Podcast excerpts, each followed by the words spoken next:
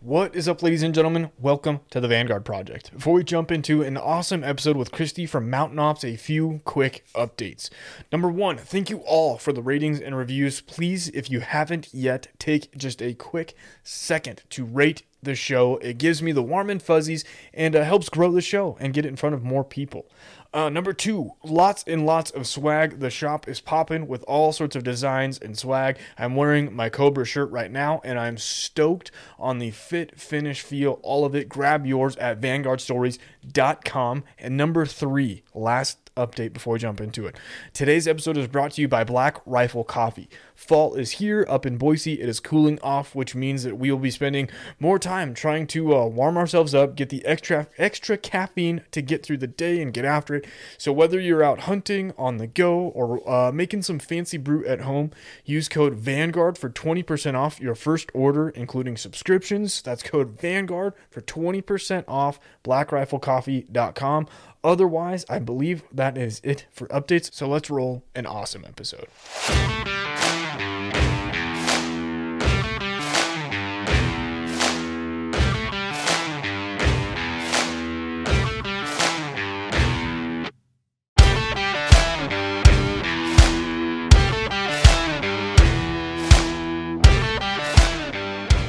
What is up, ladies and gentlemen? Welcome to the Vanguard Project. For those of you new to the show, my name is Austin Jardine, and uh, I'm just some guy outside of Boise, Idaho that likes to sit down and chat with people, get their stories, understand who they are, uh, what they've done to get to where they're at, maybe sharing some you know lessons learned, tools that they've gathered throughout the years, and uh, hopefully giving you guys some maybe wisdom to take to uh, take light take on life with. Wow, words are hard for me tonight. It's been a day, and uh, really just getting uh, maybe some tools and get you excited about something new. So with that being on the phone. I've got Ms. Kristi, who uh, I believe Kristi, you uh, are a mountains mountain ops nutritionist. Is that right? Yeah, fitness and uh, nutrition specialist for Mountain Ops. Yep. That's awesome. So normally the way these podcasts go, uh, or at least mine, right, is I like to get people's stories. So if you don't mind, you know, for uh, people that don't know you, and it, will be kind of nice because this is really our first time interacting too. Uh, maybe just introducing yourself, and uh, I'll start to interrupt and ask some questions along the way if that's all right. Good. Yeah. So my name's Kristi Devert. Um, my background is in athletics. Grew up playing soccer, basketball, ran track. Um, soccer was what I excelled at. I played uh, in college. Ended up playing on the under 16 or 20 and the women's national team. Uh, growing up, so pretty much from the age of 15 on to about 25, I was part of the U.S. Uh, women's national soccer team. So um, that's my soccer background. Obviously, it afforded me, you know, the chance to see the see the world and uh, travel all over the country. Um, it ended up leading into me being a college coach, and I also taught kinesiology at the college level. Did that until I had my first son, and then uh, my focus kind of switched after that, just because I wanted to be able to raise my kids. So um, after that, I just started doing uh, stuff on my own, uh, speed and agility training with athletes. Uh, I worked with athletes from soccer, baseball, basketball, volleyball, pretty much every sport you can think of. Uh, I did that kind of on the side while I raised my kids. Um, and then through that job, uh, I was approached by someone from Under Armour who was hiring and they were interested in hiring me and they brought me in and hired me on the spot. And I worked for Under Armour for three years, um, did that, and then uh, kind of took a break from that for a while. Uh, corporate America was a little dubious on me. So um, I, am not the kind of person that likes to be in a box. So I, I kind of need freedom. And uh, I don't know, I, I did kind of sense I was losing my freedom working there a little bit. So, but that was, that's a long story. Uh, we'll save that for another day. Um, anyway, then got back doing uh, training on the side during the whole pandemic. I was pretty much training all the kids that couldn't train with their teams. They were coming to my garage, and I basically trained them out of my garage, um, which is going to be a great story to look back on one day when these kids are like grown adults, and it was pretty much their uh, saving grace, right? Like it was their chance to like socialize with people and get out of their house, and um, it was actually my saving grace as well. So, um, and then uh, just right when the pandemic was basically starting to end, uh, I was approached by Mountain Ops, um, and they brought me on as a a fitness nutrition specialist. So I basically do consults, one-on-one consults with uh, their clients, um, and that's what I do. Yeah, great job, love it, and blessed to have it. So that's awesome. That's that's a hell of a story. I was taking notes so that I could that I could kind of go back and ask some questions on because I tell you, there's there's a lot of there's a lot of really neat things there. So if you don't mind, I'll just kind of ask a couple questions and and and get going. Mm-hmm. So you said that you did a, a, lot of soccer. So soccer was the thing that you excelled at, and uh, and made it onto the women's team, right? The women's national team. Yeah. You know, I have one buddy who shot. Um, I think he shot trap for the national team too, and I know his mindset and everything for getting into really the competition arena. Can you talk about what it took and what mindset and what you feel like you learned in order to become really that top tier athlete that maybe other, you know, maybe females in this case, right, should know in order to be successful?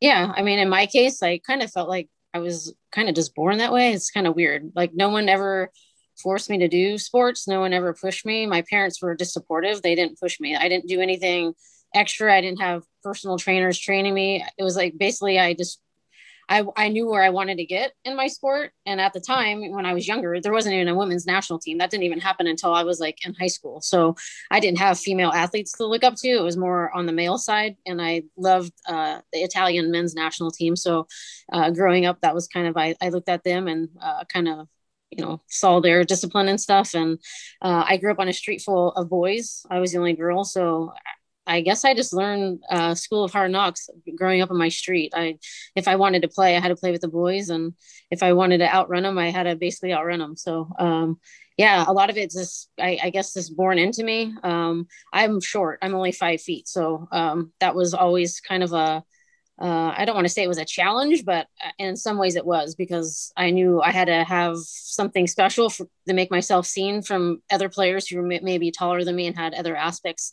physically that I didn't have. Um, so I took a lot of pride in uh, my training. I, am the type of person that would go out to practice, you know, uh, at college, and I would train an hour on my own before practice. Um, that's just how I was. So I, I, put in a lot of extra time and kind of knew, like I said, where I wanted to to go in my sport, and I knew I had to put in the extra work to get there, and um, eventually it paid off. So yeah, yeah. So when you say that you knew where you wanted to go in the sport, was that something that you, I guess, developed over time so as you started to play soccer knew that that's what you wanted to do or was that something that you learned later on like no i know that this is something i need to have kind of maybe not like as part of my resume per se but as part of i guess the your yeah i think pride. as i got as I got older and there were females playing soccer and I actually had role models, you know, people like Julie Foudy, right? She was one of my my role models. She wasn't that much older than me, but she was one of the first ones to make, you know, the women's national team. And these were people that were a few years older than me, so I could see what they were doing. Um, but like I said, we didn't. It, it's not like nowadays where young girls can see women's national team players, right? I didn't have that when I was a kid. It was basically watching men's sports, right? There wasn't the female side of things like that. Um, so yeah, having people like you know Julie Foudy, like I talked about, she and uh, when I made the national team, she was actually the captain of the team. So it was kind of like uh, more than a dream come true for me because this, this was someone I really looked up to. And then you know she ended up being the team captain of the you know the team I played on, and ended up being my roommate on my first trip with the women's national team. So um, yeah, I think uh, as time went on and I got into you know, high school, that's when the women's national team started to, you know, uh, take shape. Um, they actually had a women's World Cup. That was like the first time that ever happened was I think my senior year and in high school. And then by the time I was in college, uh, that's when all that uh, you know they're adding women's sports to college programs, and soccer was one of the big ones. So, um, and then obviously it's grown a ton since I was in college. Um, but yeah, I played you know Division One soccer. I was team captain.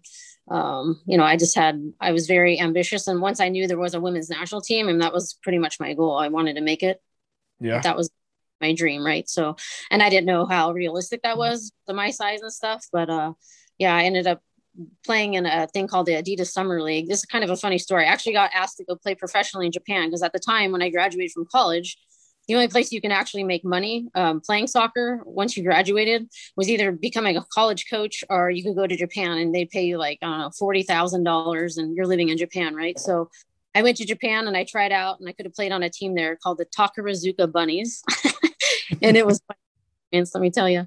Um, it just wasn't a fit for me. I knew I, I wouldn't have flourished there. I just, the whole culture difference, I didn't speak Japanese. It was this, it was a major culture shock for me. And I had traveled the, the world already, you know, prior to that, but I just couldn't see myself fitting in there. And it's just kind of funny when you follow your gut and you don't do things for money reasons. Um, because I turned that down, I ended up playing in this thing called the Adidas Summer League, which is basically where they took the top Division One soccer players um, at the time, and they basically formed these teams. And we played out of in Oregon. They put us together. We lived in condos together. Uh, my roommate at the time in, in, Oregon was Amanda Cromwell, which she's the current UCLA coach. Um, anyway, she's my roommate. One day I walk in after training and she said, Hey, you got a message from uh, US soccer. They want to bring you into the next training camp. Well, US soccer, the women's national team had just won the, the the, um, the Olympic gold medal. So this was going to be like their first training camp after the Olympic gold medal. So I was like, I thought she was joking. I was like, shut up. Don't, you know, don't even mess with me. And she's like, I'm not kidding. This girl, Melissa called. So I called this girl, Melissa from US soccer. And sure enough, they brought me into the next camp. So I got to be part of like the whole almost like the victory tour for them uh, after they won the gold medal. I, I got to kind of feel like I was a gold medalist, even though I wasn't, but I got to be part of the hype, right? So it was kind of an exciting time to be on that team. And obviously, I got to play with, you know, uh, arguably some of the best players ever play in this country. Um, is this a much different time than it is now? You know, who represents the team now versus back then? It's it's just night and day. Um, not not to bag on anything going on now, but I, will just leave that. I, I won't say much on the current team.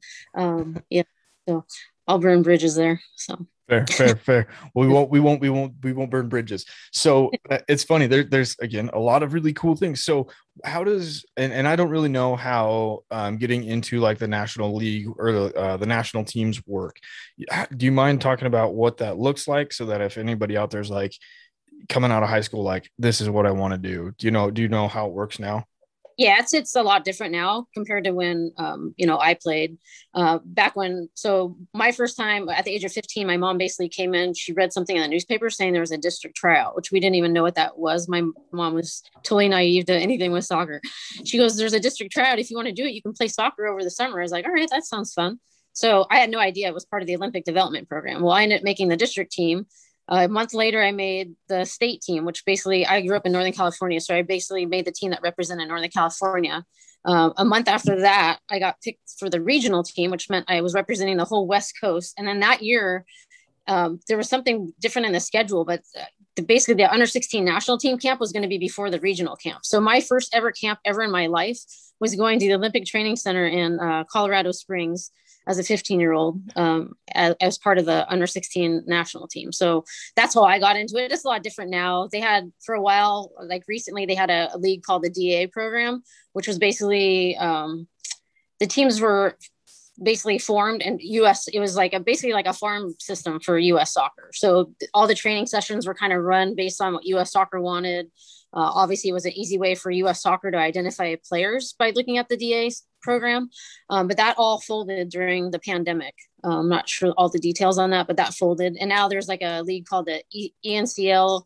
Um, that's like the where the main top players are playing out of, which is at the club level. And then there's still um, there's still the ODP, the Olympic Development Program. It's just it's not as highly admired as it was back when I played. If you made the ODP program back when I played, that was you're the cream of the crop, right?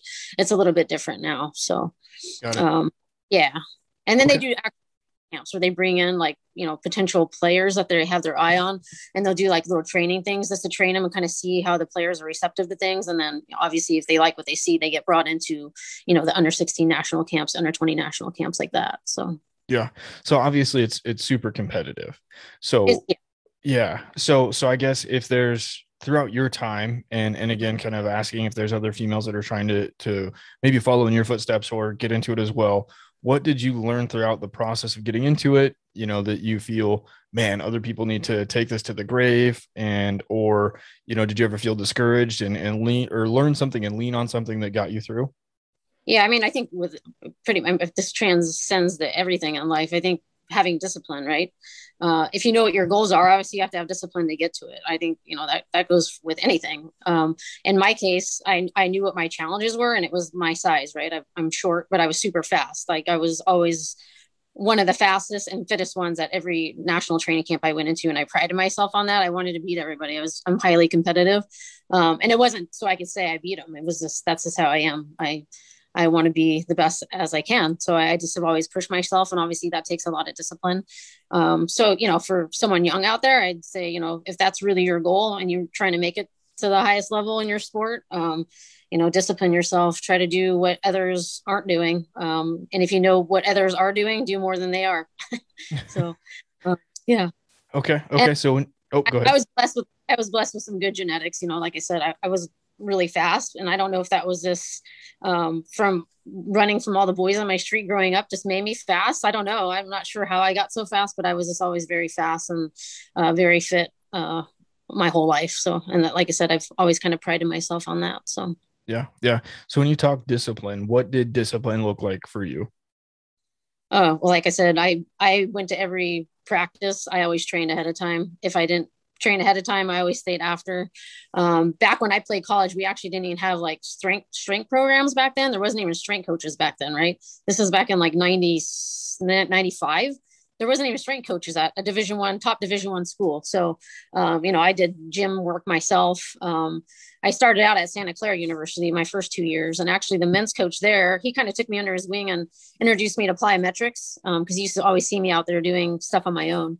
anyway, he uh, he gave me some like a, uh, some printouts of some plyometric stuff. So I started incorporating that. And that's kind of how I got into speed and agility stuff.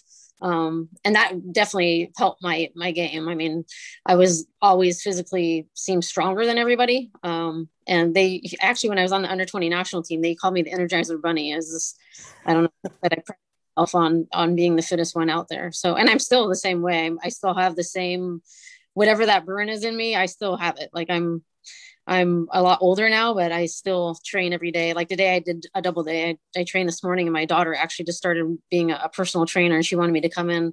She wanted to train me today, so I let her train me. So I did a double day, and I haven't taken a day off in a while, and that's just I don't know. Seems to be my my medicine. So yeah, that's fair. That's fair. So when you finished up uh, with the national team, um, I guess was that a hard stop or was that a gradual thing for you into coaching and kinesiology? I was actually coaching college when I made the national team. So okay. how that how that timeline works was I graduated from Pepperdine. That was in 96. Um, let's see, 97.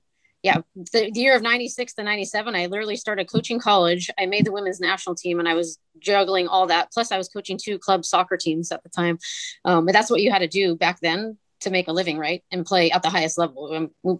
Unless you were like a Mia you weren't really making uh, you know enough money to live off of unless you had like sponsors, right? I didn't have sponsors, so I never made a dime playing soccer. Um, even playing on the national team, I played for a year. I, I didn't I didn't make a dime. So um, and kudos to those that kudos to those who were making money, right? Because well deserved, especially people like Mia Hamm. They're just very humble, great representation of uh, you know U.S. women's soccer for sure. So, um, but it, it, you know times are just a lot different now. It's you know all the players are making money pretty much now if you're on that team, and uh, they're not having to double you know five different jobs just to make a living. So, um, yeah, so that's that's that. Um, let's see. Uh, what was your initial question? I, I forgot. the, yeah, you're no, you're good. That it was the transition from from the national team to to coaching and kinesiology. Oh, yeah. yeah. but you said that they were kind of uh, hand in hand at that time. Yeah, they kind of blended all together. So um, you know, I would leave my college job and I would go, you know, be at a training camp for the women's national team. And then when I was gone, I had someone cover for my club, two club teams I was coaching. Um, and then I, like I said, I made that team right after they won the gold medal and they were prepping for the World Cup, which was the huge World Cup here um, back in 99. Right. So they had me do like, I we used to go sit at like big five like sporting goods stores and like was promoting it and handing out like bumper stickers and stuff. It was just totally random. And that ended up being like you know as you probably know like a huge event. Like it ended up being like the biggest you know women's world event ever. Um, and i got cut from that team. I was one of the last cuts. Um, a girl named Sara Whalen got picked over me. Um, she was a current college player um, at the time and i was already done with college. So I don't know the whole story there, but grateful for the opportunity I got. And I got brought in by Coach Tony DiCicco, and I do owe him, you know, um, a lot for just bringing me in and taking a chance on me. He definitely, you know, gave me um, gave me some memories that you know I'll take with me forever. So yeah. So you're bringing up a, an interesting point. So obviously, again, super competitive, um, being cut right, and this might be a personal question so we can totally move on if needed. But i imagine that that probably is is a, a tough thing right? When you are working so hard you're getting to a really point a really good point at being in a very high stakes competition right? And then not and I, and, and i'm hearing that you weren't able to go is that right? Yeah. So, so i was I was one of the last cuts. So yeah, and like you said, it's definitely um, you know, when you focus so long on that, and that's been like your long term goal is just to be on the national team. I was grateful for the opportunity just to be there, right? But obviously, once I'm on that team and I know I'm good enough to represent that team, I mean, of course, you have goals of wanting to, you know, go to the Olympics, go to the World Cup, stuff like that, right? Um, and like I said, I, I prided myself big time on how fit I was. There wasn't a single camp I went into where I wasn't in the top three as far as fitness goes. Um, so, you know, when you get, when someone else gets picked over you and you know you're, uh, I don't know, I'm not going to say a better athlete, um, but you know, I'm, I'm, trying to be humble at, at saying this, but I, I, always beat her, the girl that got picked over me. So sure. I don't, kind of a hard pill to swallow. Um, and it was pretty abrupt. As soon as they cut me, I'm like, I'm never playing soccer again. I'm done with that. I'm turning the page. And I ended up playing on a like a women's uh, competitive team, and I almost tore my knee playing in that league just because players were slower and coming in for late tackles. And after that, I was like, I'm done. So it's been about seven, seven, eight years since I've even played soccer. So I don't miss it. I kind of refocus my energy. I started doing uh, marathons, and I do those on behalf of my late best friend Rick Carone that died of pancreatic cancer. Okay. Um, raised a ton of money um, doing those for a nonprofit called Project Purple. So, um, yeah, I kind of uh, kind of turned my focus somewhere else and kind of kind of off me. I don't know. Um, not that it was ever really on me, but I I've always had goals, and I like having goals to achieve. And doing the marathon stuff kind of um, transition me out of the soccer thing. So yeah, yeah. So I, have talked to a couple folks about kind of transitioning and, and, changing their focus, right? And that always seems to be um, an interesting thing because I feel like people approach it differently, right? You know, some athletes, you know, if they've broken a leg or whatever the case may be, right, could be alcohol, drugs, could be whatever, whatever, right? Same thing with transitioning law enforcement, military, right? When a big change occurs, some people handle it differently. Yeah. How how were you able to go? Because it sounds like it was a really healthy thing for you, right? Like, okay, great, closing the page on soccer, going into marathons, right? How were you able to kind of direct that energy in a healthy way? Mm, I mean, I, I, like I said, I, I always was grateful. I even got brought on the national team, so of course there was you know, I, I initially, I'll, I'll, be honest, for like the, I to this day, I still can't watch soccer. I'll just be honest. So that's how hard, hard it hurt me. Um, I, I don't enjoy watching soccer. The only soccer I watch is my daughter who plays, and she's 17 and she plays on a top club team here in Southern California, and she's a very good player. I enjoy watching her, but as far as watching soccer on TV, I, I still can't muster it up to get myself to watch that. I just, I don't find any joy in it.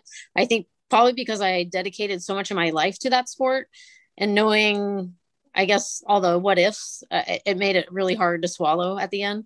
Um, but like I said, I was grateful at the same time that I even, you know, made that level. So um, I don't know. As far as the transition goes, I think I left it positive and I, I felt like I had more to prove of myself. I, a lot of people have always said, "Oh, Kristi, the soccer player," and I I'm not going to say I take resentment in that, but I'm a, much more than Kristi, the soccer player, and um, I've always had a heart for wanting to help people, and um, yeah, I just kind of transitioned it in a way where the focus was off me. I was trying to raise money for a nonprofit for pancreatic cancer, and um, you know, doing stuff on behalf of my friend Rick uh, was all the motivation I needed. I never ever thought I'd be a marathon runner. I never liked or enjoyed doing long distance running. I was a sprinter in uh, high school and a hurdler. Um, so, you know, I was fast, um, but I did have good endurance, but n- nothing like, you know, doing 26 miles. So it was a challenge. I like, I always like challenges. Um, I like to push myself and see, just get myself out of comfort zones, I guess. So um, the whole, the whole marathon thing kind of helped help with all that. So yeah, that's funny. I was a long distance runner in high school. Not, I, oh. I couldn't sprint to save my life. That's funny. Yeah. Um, okay. Okay. So is that then so when you started to take the focus off of yourself and say, hey, you know, I don't want to be Kristi the soccer player, I want to be Kristi the person that helps others. Is that what mm-hmm. kind of directed you down the path of um, I guess the kinesiology, strength and agility training, um, kind of down that path, or was there something else that pushed you forward? I mean, I was already doing all that, like the speed agility and helping people. I mean, that pretty much started when I was in college. I started mm-hmm. helping, you know, youth players. Um, I actually was, I used to train youth players on the side when I was in college just to make money on the side, right? Because I couldn't work a real job. Um, so it kind of started then. And I always have enjoyed helping people. I've always like giving back of the things that I'm good at. Um, and I've always felt like, you know, the fitness side of things and especially like speed and agility type of stuff, I always kind of excelled at. And for a while, I mean, here in Southern California, when I first started doing speed and agility, there was no female speed and agility coaches. You can find them now, but back when I started, there was none. I mean, I, I was a rarity here. And I actually work with like club baseball teams, which was all boys, right? So they would hire me. I'm like, why would a baseball team want me like full of boys, right? But I was good at what I did, and um, you know, had a lot of knowledge that I could share that you know um, was sport specific to what they were doing. Um, so yeah, I think just helping. It's just kind. Of, it's kind of always been in me ever since I was younger. Um, and then obviously doing the stuff for the marathon that's obviously a way bigger thing and you know the first marathon i did i'm like oh it'd be great even if i raise $500 right and i really like I, am I'm not I'm competitive at everything I do. Like I want to do the best I can at everything I do. It's not necessarily that I'm competitive. I just I always want to give the best of myself, and I go all in. So um, my first marathon, basically, I, I signed up on this thing to you know fundraise for uh, the Pro- Project Purple, which is a nonprofit, and uh, I ended up being the top fundraiser for the entire marathon, which was in Orange County, which is like huge money down here, right? right. Uh, I, I, ended up wait, you know, raising the most money out of anybody. I was like, I couldn't believe it. I raised like twenty four thousand dollars in my first marathon. that was all, that was all through Facebook, just posting on Facebook and basically um, promoting my friend Rick. Right, I was basically telling his story, and um, he was a big, you know, big influence in the outdoor industry at the time, and uh, he had a lot of people that you know really supported him and not only supported him but they supported every effort i made on his behalf. So it was pretty amazing. So and i also helped his nonprofit. He had a nonprofit called team Corone, um, and i helped do the marketing and like all the a lot of the fundraising and um, stuff for that. So. That's awesome. I'm gonna look up Project was writing it down so that I, I could look it up too. So okay, so as you started to get into and i guess when you were doing your strength and agility coaching and training um, you said there were few females doing it at that time which i can mm-hmm. imagine getting into that industry being pretty difficult. You said that it's uh, that it's a little bit more commonplace now. What what do you think helped separate you to get you know you said the the baseball teams to come pick pick you up to help them. What do you think helped you uh, separate yourself from the pack and I guess, really start your own business in that area, if that makes sense. Yeah, I think just, you know, my knowledge. I mean, I have my degree is in kinesiology. So obviously I have, you know, college education as far as that goes. But I, I do think a lot of it just stems from my whole background just growing up, right? It's that was something I always prided myself on, and I I, I still do. Like I want to know what the latest and greatest is, how you make yourself better, how you can make a really good athlete not only great but greater, right? Um, it's just something I've always enjoyed doing, and it's something I've always enjoyed giving back. Um, as far as like the baseball teams picking me, I, I don't know. It's kind of kind of kind of weird. I, I don't honestly know. You'd have to, I guess, ask the coaches. But it, I was I probably coached. Let's see, over the course of doing that on my own down here, I probably had five or six different club baseball teams that were high level baseball teams that had me training them speed and agility. So, um, and I did other stuff. I did sport specific stuff where I had like resistant bats that had like resistant bands hooked to them, and you know they'd practice hitting, and it was just the resistant stuff. And um, I grew up with my brothers played baseball, so I was always around that. And I played softball as a kid, um, and I'm a huge San Francisco Giants fan. I grew up going to all their games, so go Giants! They're playing the Dodgers. um, but yeah, I don't know. I guess because maybe my love of baseball kind of, I don't know, maybe that helped influence it. I, am not sure, to be honest with you. So okay, okay, but you, you weren't out there like marketing yourself, trying to like pitch no, yourself. Not, it was all word of mouth. Once I got picked up by I got picked up by two club teams out of Orange County um, that were travel ball teams uh, that are really good like teams. Like one of the couple of the kids that I actually train on those teams are going to be playing Division One baseball next year. So, um, but yeah, it was word of mouth. I think just from that, people seeing that I was out there training them, and wow, they trust her to do it. Well, why don't why don't we? Type of thing. So yeah, yeah. that's fair. Okay, that's super cool. So then after, I guess, did you continue doing the um, coaching training uh, throughout uh, Under Armour and then kind of into training in your garage? Yeah, I actually train. I kept my job being a um, sports. So I worked at a place called CB3 Sports Performance, which at the time uh, the CB stands for Carlos Bocanegra. He was the captain of the men's national team for uh, men's soccer, and he happens to be from the town I live in currently. So he brought me in, um, and I started training basically top level players. I mean, we would get players that were getting ready to go into the MLS, um, all the way down to you know youth players just trying to get better. Um, and I I love that job. Like it was a dream job for me. It didn't pay the greatest, um, because you know that's just how it is but it's something i love doing. I was able to take my kids with me to work um, so you know being a mom it fit right in doing that. Um, and then when they hired me at under armour i kept doing the sports performance stuff pretty much for the first year and a half and then it just got to be too much because i was juggling this too much in my days um, couldn't do it and things kind of started at cb3 because carl bocanegra when he started that program, he was actually playing in Europe, and then he came back here and he started his focus. This was different, um, so then I stopped doing that, and then after Under Armour is when I started uh, doing the sports performance again. So okay, okay. So I I've got a question because it sounds like you've made a couple tough decisions in moving from you know something that you love to maybe something a little different, maybe a little mm-hmm. new. How mm-hmm. how did you make those decisions? You know, I, I feel like that's it, it's hard not to chase money sometimes, but it's also hard to step out of a comfort zone, you know, yeah. especially if you're doing something that you love. How did you yeah. make those decisions? Yeah. So like when they brought me into Under Armour, like my, they literally walked me around this humongous warehouse, right? I walked in there. I've never been in a huge warehouse. And then they met me out on the floor and they're like, so could you see yourself working here? And I'm like, to be honest with you, no like like does it looks like a big prison right? I'm like i'm a free spirit. So you know I'm, i was i'm an honest person. I'm like i'm not really. Um, and they're like well the job's yours if you want it. They didn't even ask for my resume nothing. They basically hired me based on my what they had seen me do at cb3 right? They knew i was a leader. They wanted leaders in there. That's why they brought me in. They wanted someone to be a leader. Um, and you know i guess it was somewhat enticing because at the time like i needed health insurance for my family.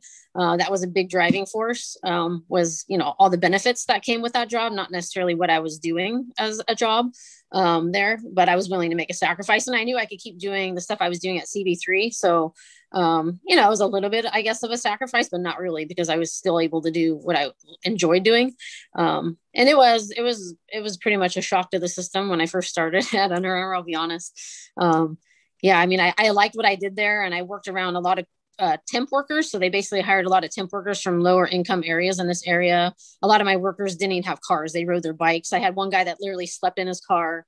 Um, so you know, you're just dealing with um, different kind of hardships, right? You're looking at people who are talk about a grind. I mean, I feel like I grind every day, but these people are literally grinding just to survive. So um, it kind of makes you look at life a lot differently when you're around people like that. And I actually love that aspect of that job. And actually, one of my workers who she ended up coming into my department um, at the time she had like really low self-esteem and i used to always just tell her i'm like just get a college degree so you don't have to do this your whole life like you're smart she was really smart girl right um, but she just didn't have the influence around her.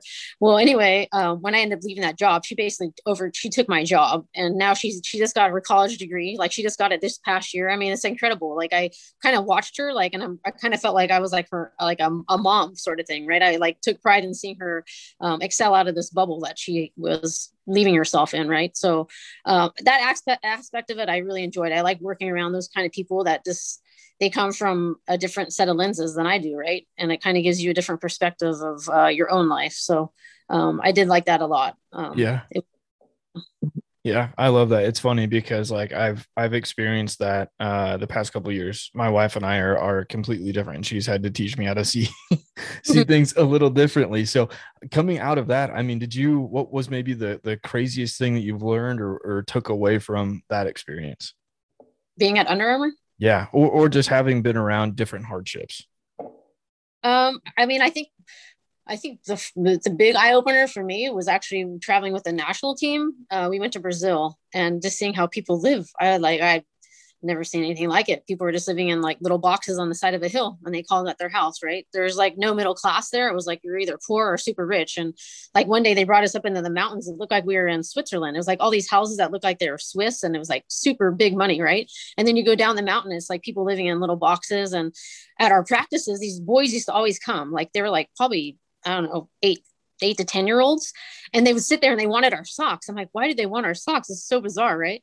Well, they would take our socks and they would turn it into a ball, and that's how they played soccer.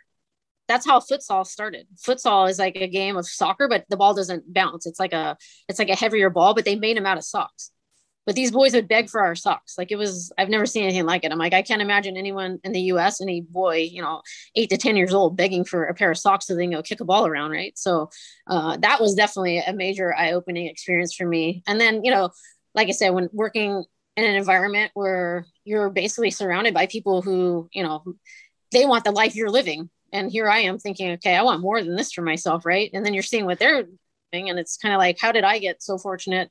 to get to where I am and why haven't they? I mean, they they basically can have the same opportunities they've wanted, but do they know it's out there, right?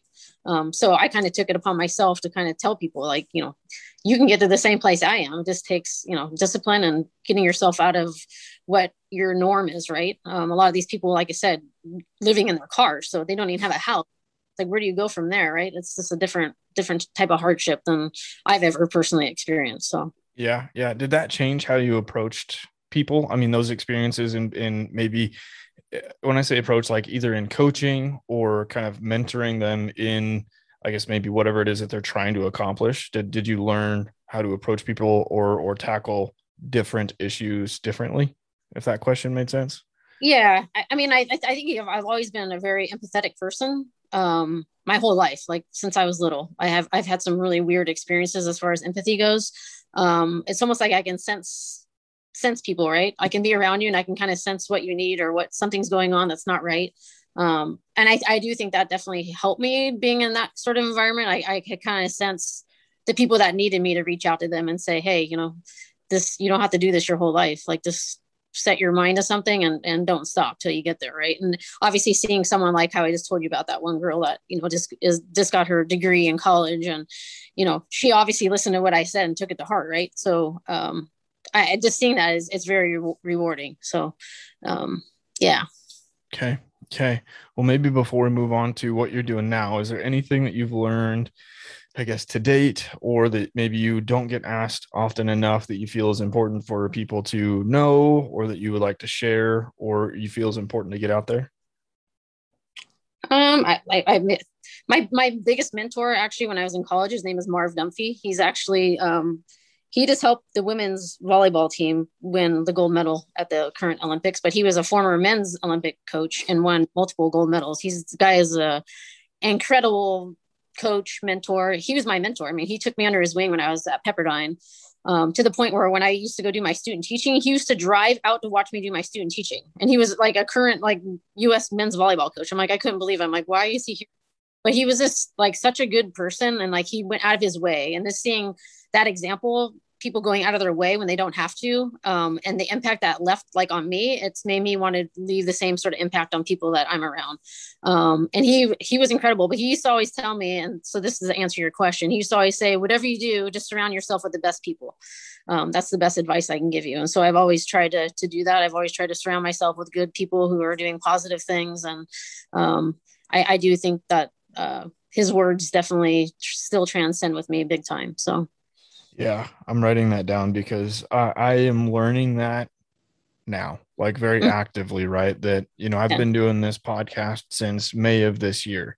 Mm-hmm. And mm-hmm. since then, you know, I've been kind of working with a lot of people that have done amazing things and kind of making relationships to help kind of push myself and the podcast forward.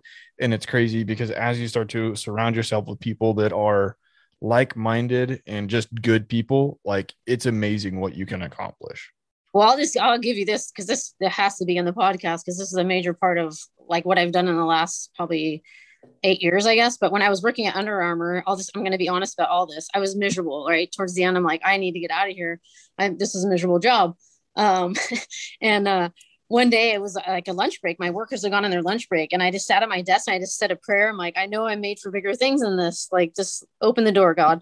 And I'm not kidding. Um, about a week later, I came across Cam Hanes, who was at the time was a under, you know, he's still a, a current Under Armour athlete. Um, and he started following me. I started following him. And he, I used, I was like known in my building for these orange Under Armour shoes I wore. And one day on his uh, Instagram, this is back when he had like 60,000 followers, nothing like what it is now. Um, he posted this picture and he had a pair of orange shoes. I was like, no way. I Cam Hanes is wearing the same orange shoes as me. Well, make a long story short, I ended up getting this keep hammering hat that came to my house. And I'm like, I'm going to go on a run with this hat. So I took a picture and it was the only picture I've ever taken of myself, like a selfie, right? At the time. And uh, he ended up posting on his social media. And I didn't know he posted on his social media. So I'm on my lunch break. This is like literally a week later after I said that prayer um, all of a sudden my my Facebook is like maxing out. I'm like, what is happening here? Like all of a sudden I had like 5,000 followers. My Instagram was growing a little bit, but not as much as like the Facebook stuff. Um, so I was like, holy moly. Well, anyway, I get home like two nights later and I have this message from someone from Under Armour. I can't say his name. Um, and he says, uh, Hey, next time I'm in Southern California, let's get together. I want to talk Under Armour with you. So I was like, all right sounds good. So immediately I'm like, you know, trying to find out who this guy is. So I, am trying to find his Instagram and I find him and he's like a product developer for, for Under Armour and he worked in Oregon. And I, at the time I was trying to get out of California too. I still am, but I'm still here. Um, that's another story. Um, so anyway, I ended up getting recruited to the Under Armour product development team, which was literally dream job, right? They brought me in for an interview in Oregon. I was like, oh my gosh, this is like literally my dream job. So basically, they would get like new shoes, and I would take the athletes that I would train, basically doing what I did like at CB3, right? Speed and agility stuff, and I would get feedback from the, the players and write it up, and then send the report to uh, to Maryland to the headquarters for Under Armour.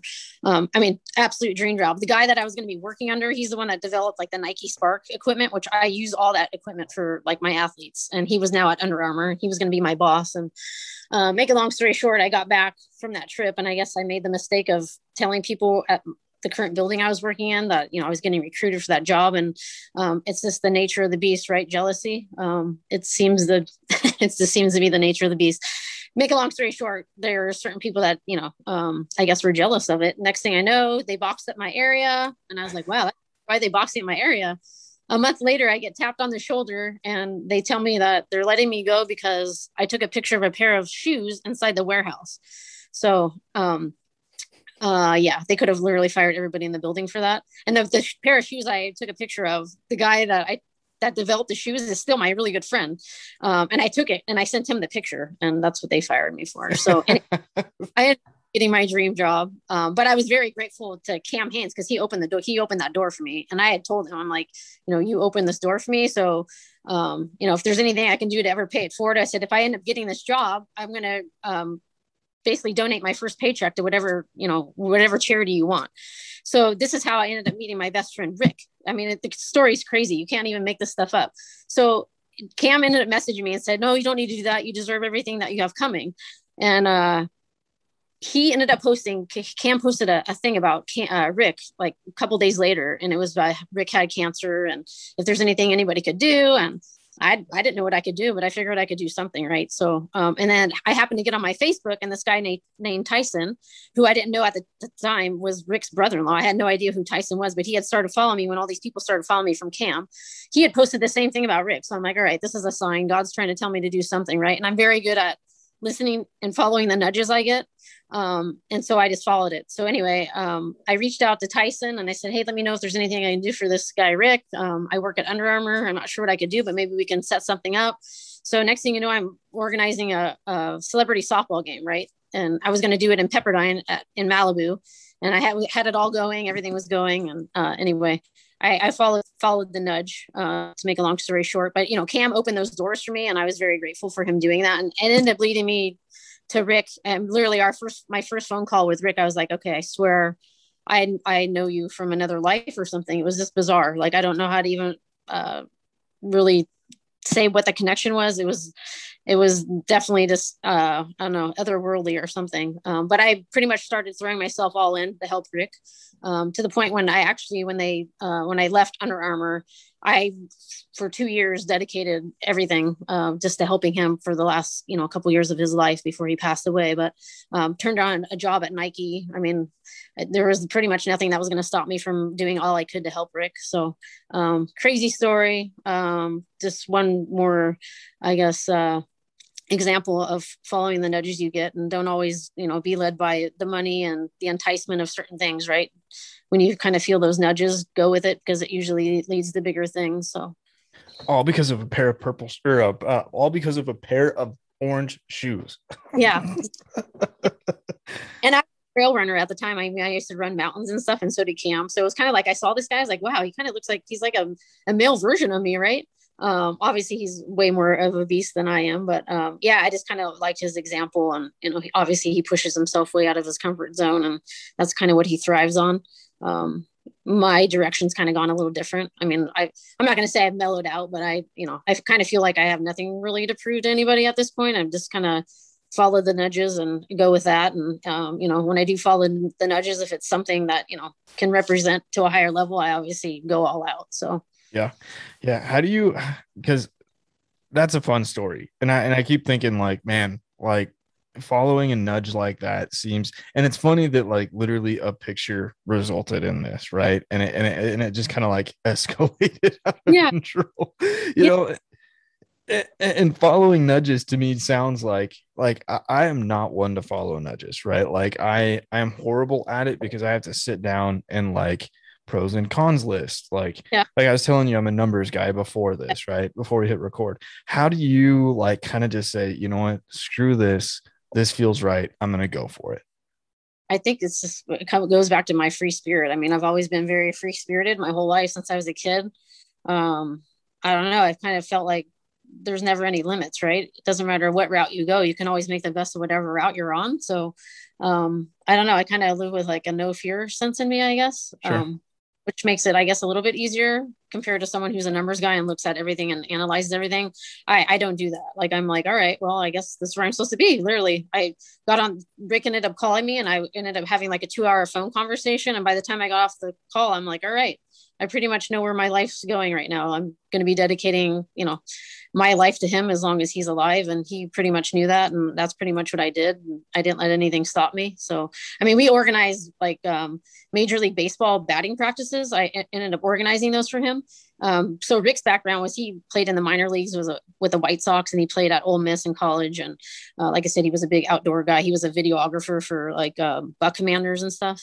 And uh, anyway, and I didn't, I knew nothing. I knew nothing of that about him before I met him. Literally, I didn't even know he played baseball. And I, you know, obviously, uh, as we've talked about, I love baseball. It's like a big thing. So there's a big connection there. Um, and he actually taught like hitting lessons at the same time I was doing speed and agility work with like, you know, baseball players. So it was kind of crazy, but yeah, I, I, don't know. I guess I, um, like I said, just follow those nudges. There's nothing to be afraid of. Usually, when you're getting those nudges, it means there's something on the other side of it. So, and not necessarily for you, but maybe to help somebody else out that leads to something else out, right? Mm-hmm. So, like my current job with Mountain Ops, um, how I met the people at Mountain Ops is crazy too. I went to go run the Cam Hanes Moose on the Loose run in Las Vegas at the Shot Show. This was uh, seven years ago. Um, and he was giving away shoes if you were like in the top 10. So I'm like, all right, well, I guess I'm going to go win some shoes today. So I went there and I won some shoes. And uh, the mountain ops people had approached me before going there. and They said, "Hey, if you're going to the Moose on the Loose run, we want to meet you." And I I wasn't in the outdoor industry. I don't. I'm not a hunter or anything like that. But I obviously was supporting Rick, and I was doing all these fundraising things for him that was you know involved a lot of the outdoor industry um, so they had approached me and then they wanted me to kind of be like an ambassador for them and there was a little bit of a conflict of interest between Mountain Ops and this other company called Wilderness Athlete. That's who Rick was with, right? That was a sponsor of Rick because Rick was on a show called Sheep Shape, and that was one of his sponsors. And so I was like, I can't cross lines here, right? Like I, I just kind of always stayed impartial, and I always appreciated the Mountain Ops people. And I became friends with the CEO of Mountain Ops. His name is Trevor.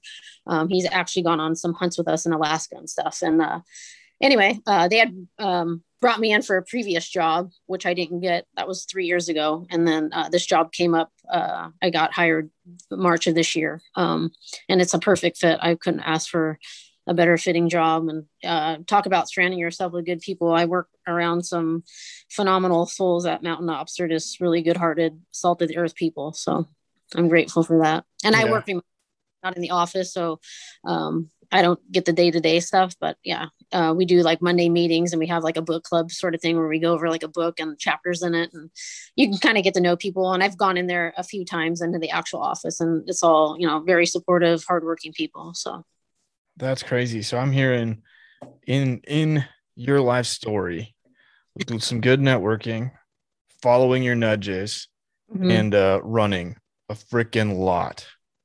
yeah, exactly. okay. Well, I feel like I'm I feel like I'm fresh out of qu- go yeah, ahead. skill sets, right? It's just a matter of finding what your skill set is and then surrounding yourself with good people and then typically if you're surrounding yourself with the right people who are kind of in the same arena as you your skill sets only can grow from there, right? So yep. I kind of that's kind of what happened with me. So I was always very shy before Rick. I was very, oh man, I was I was like really shy, especially as a kid. Rick kind of got me out of my shell, and I kind of I think because his situation was so dire, like he would ask me to do things, and like he threw me into the mix, right? He's like, hey, I need you to reach out to Realtree, and we need some hats for this event. I'm like, oh my gosh, okay, well, all right. I mean, I wasn't going to say no to him. I couldn't say no, so he kind of got me out of my comfort zone, and uh, I, you know, I I probably would still be in my little sheltered box probably if it wasn't for him. I mean, he pretty much left me no choice. I mean, he was in a situation where he had stage four cancer, right? So was, I'm not going to say no to someone in that situation. And um, yeah, he kind of, I don't know, he gave he definitely gave me a lot of confidence and uh, he helped build my skill set big time. So yeah, yeah. So are you still actively doing stuff for Project Purple? Um, I haven't run just because of the pandemic and stuff. Like all the marathons got canceled, and actually this past weekend was the first marathon since then. So they just did uh, Chicago Marathon was this weekend, and they had 70 runners for Project Purple, and that was actually my last marathon I ran for them. Uh, I did that one two years ago in Chicago, and I actually Rick was from Illinois, so I actually ran that marathon with his high school and baseball coach, um, which was the same guy. His name's Don Sutherland. Um, when he found out I was doing it, he decided he was going to do it and he was going to raise money for Project Purple too. So I got to run the Chicago Marathon with Rick's coach, which was pretty awesome. And we ended up being in a different, um, a different heat, right? So he ended up leaving before me, and I'm like, okay, I'm going to try to catch you. Well, you know, there's like thirty thousand people running this thing. I'm like, hopefully, I'll be able to find him, right? And so I had a, I had a, I was on a mission. Like, when as soon as the gun went off for my heat, I'm like, okay, I got to catch Coach Don and I was blazing. I was pretty much setting all records for myself, um, coming to about the half marathon mark. At mile 13, I caught Coach Don, and uh, Coach Don ended up pulling his hamstring about a mile later. So, uh, make a long story short, I ended up basically almost walking uh, the last half of that. And he he kept telling me because he knew how hard I trained. I literally trained. That's the hardest I've ever trained for anything in my life. I trained harder for that marathon than I ever trained at all for the national team. I mean, talk about dedicated i was i was on a mission for that one because um, i wanted to get a boston qualifying time. Um, that was my own personal goal. I never put it out there but that was my own personal goal and i knew what time i needed to get and i was pretty much on track to to make that time easily and uh, so then i was in a dilemma of okay do i walk with him or do i go and try to get this goal of my own right? And it was pretty much a no-brainer. I'm like okay i'm walking with you and he kept saying you've worked too hard to like walk with me. Just go just run make your time. I'm like, nope, Rick wouldn't want me to cross that finish line without you. So um, I pretty much had to shut my own dream down there. And I got to the finish line with, with Coach Don, and it ended up being, um, it's always like an anticlimactic feeling when you finish a marathon, at least for me, because I've always done them for Rick. I've never done a marathon for my own. It's always been on Rick's behalf. And it's just a really anticlimactic um, type of thing at the end. But finishing with Coach Don, it was like, uh, uh it was a hundred times better. So um, it made it all worth it. So, yeah. That's awesome. So if people want to uh, maybe donate or start getting involved with you or or Don running again, um, how can they find you know ways to get get involved and donate and help? For Project Purple? Yes, ma'am yeah, they can reach right out to Project Purple. Um, I could, I, they can reach out to me. I can put them in contact with. His name is Dino. Um, he's the founder of Project Purple, and his he's his own personal story is his dad died of pancreatic cancer, which led him to starting Project Purple. And talk about taking a leap of faith. I mean, he had a really good job, and he left all that to start the nonprofit Project Purple, um, and that became like a life passion of his. And uh, yeah, he's very with his enthusiasm for what he does and um, he's done a lot of great things. They do they help fund like a lot of research. So because i was a top fundraiser for project purple when i ran the new york city marathon they actually brought me into the special luncheon with one of the doctors who's one of like the leading doctors in the world for pancreatic cancer. And i had this doctor who's like a leading doctor like in the world literally. And she's thanking me for like what i do. And i'm sitting there going how did i end up here? Like this is like crazy right? Like i'm thanking her like she's doing the work right? And, and she's telling me i'm doing the work because i'm running. But i mean uh, obviously you know doctors like that are making a big difference and being able to help knowing that you're you know you're raising money for funding like that. They also donate like they help families in need um, who have like a loved one um, that has pancreatic cancer. So um, and because i have my own personal story with rick obviously it's you know it hits me a little different. I'm really passionate about it as well.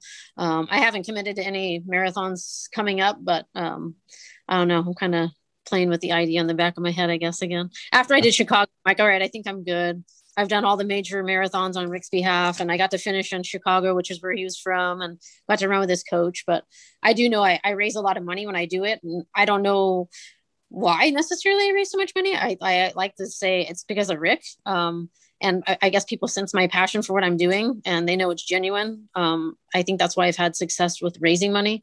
But um, yeah, I think for the fundraising fact of it, I'll probably end up, you know, obviously doing some more runs. I've also done stuff like I hiked um, the Grand Canyon up and down. I did this whole thing for that was for Project Purple as well, okay. which I like doing that. That was a little bit different than just going out and running 26 miles. So sure. there are some now for Project Purple, they're getting involved with like CrossFit stuff too.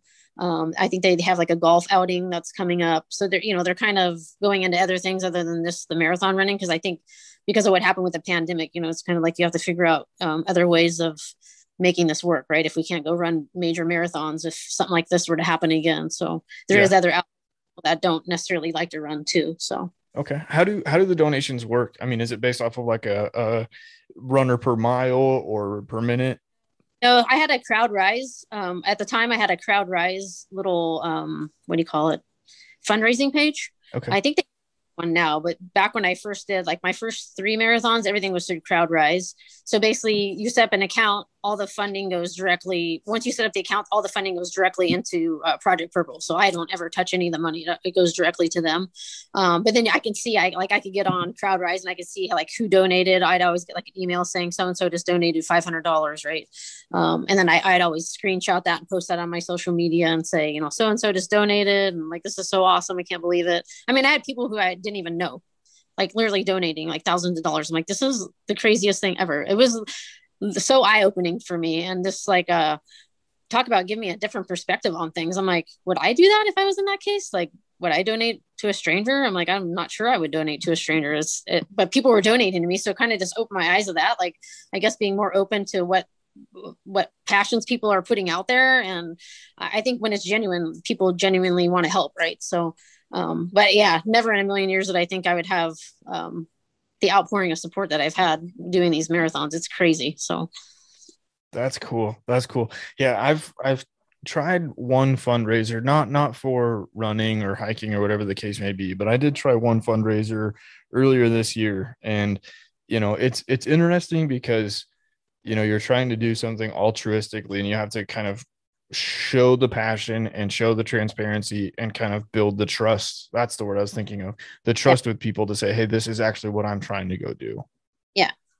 I, yeah, I, I definitely think trust is like a, a, big one, right? If people know why you're doing it, and I, I do think, I think this is another just lesson in life. When you do things genuinely, people know it. People know when you're being genuine, right? Um, so and that typically usually leads to either a lot of success or a lot of jealousy and it could be a mix of both. Based, based, on my own experience. I mean believe it or not all the stuff i've done for, on rick's behalf i actually got haters. I'm like wow this is incredible. Um, it just makes you scratch your head but you know it's just you know life will try to derail you especially when you're doing good things. Um, I, you see it every day with people that are doing good things and you see the hate they get. I'm like it's like it makes no sense but um, people like myself and people who you know uh, are the ones out there doing that kind of work typically take that hate and just use it as fuel right? So which is what i did. That's fair. That's fair. That you can actually question me about and you know it, which would give you hate then i'll i'll be open ears all day. But for them you know i've never had anybody have a reason to hate me for the stuff that i've done. So other than they're just jealous. So i mean that basically goes back on them not me. So Hmm. That's fair. Okay. Well, I feel like I'm fresh out of questions. Is there anything that you felt like we might have skimmed over or that you uh that might have popped up that you want to share?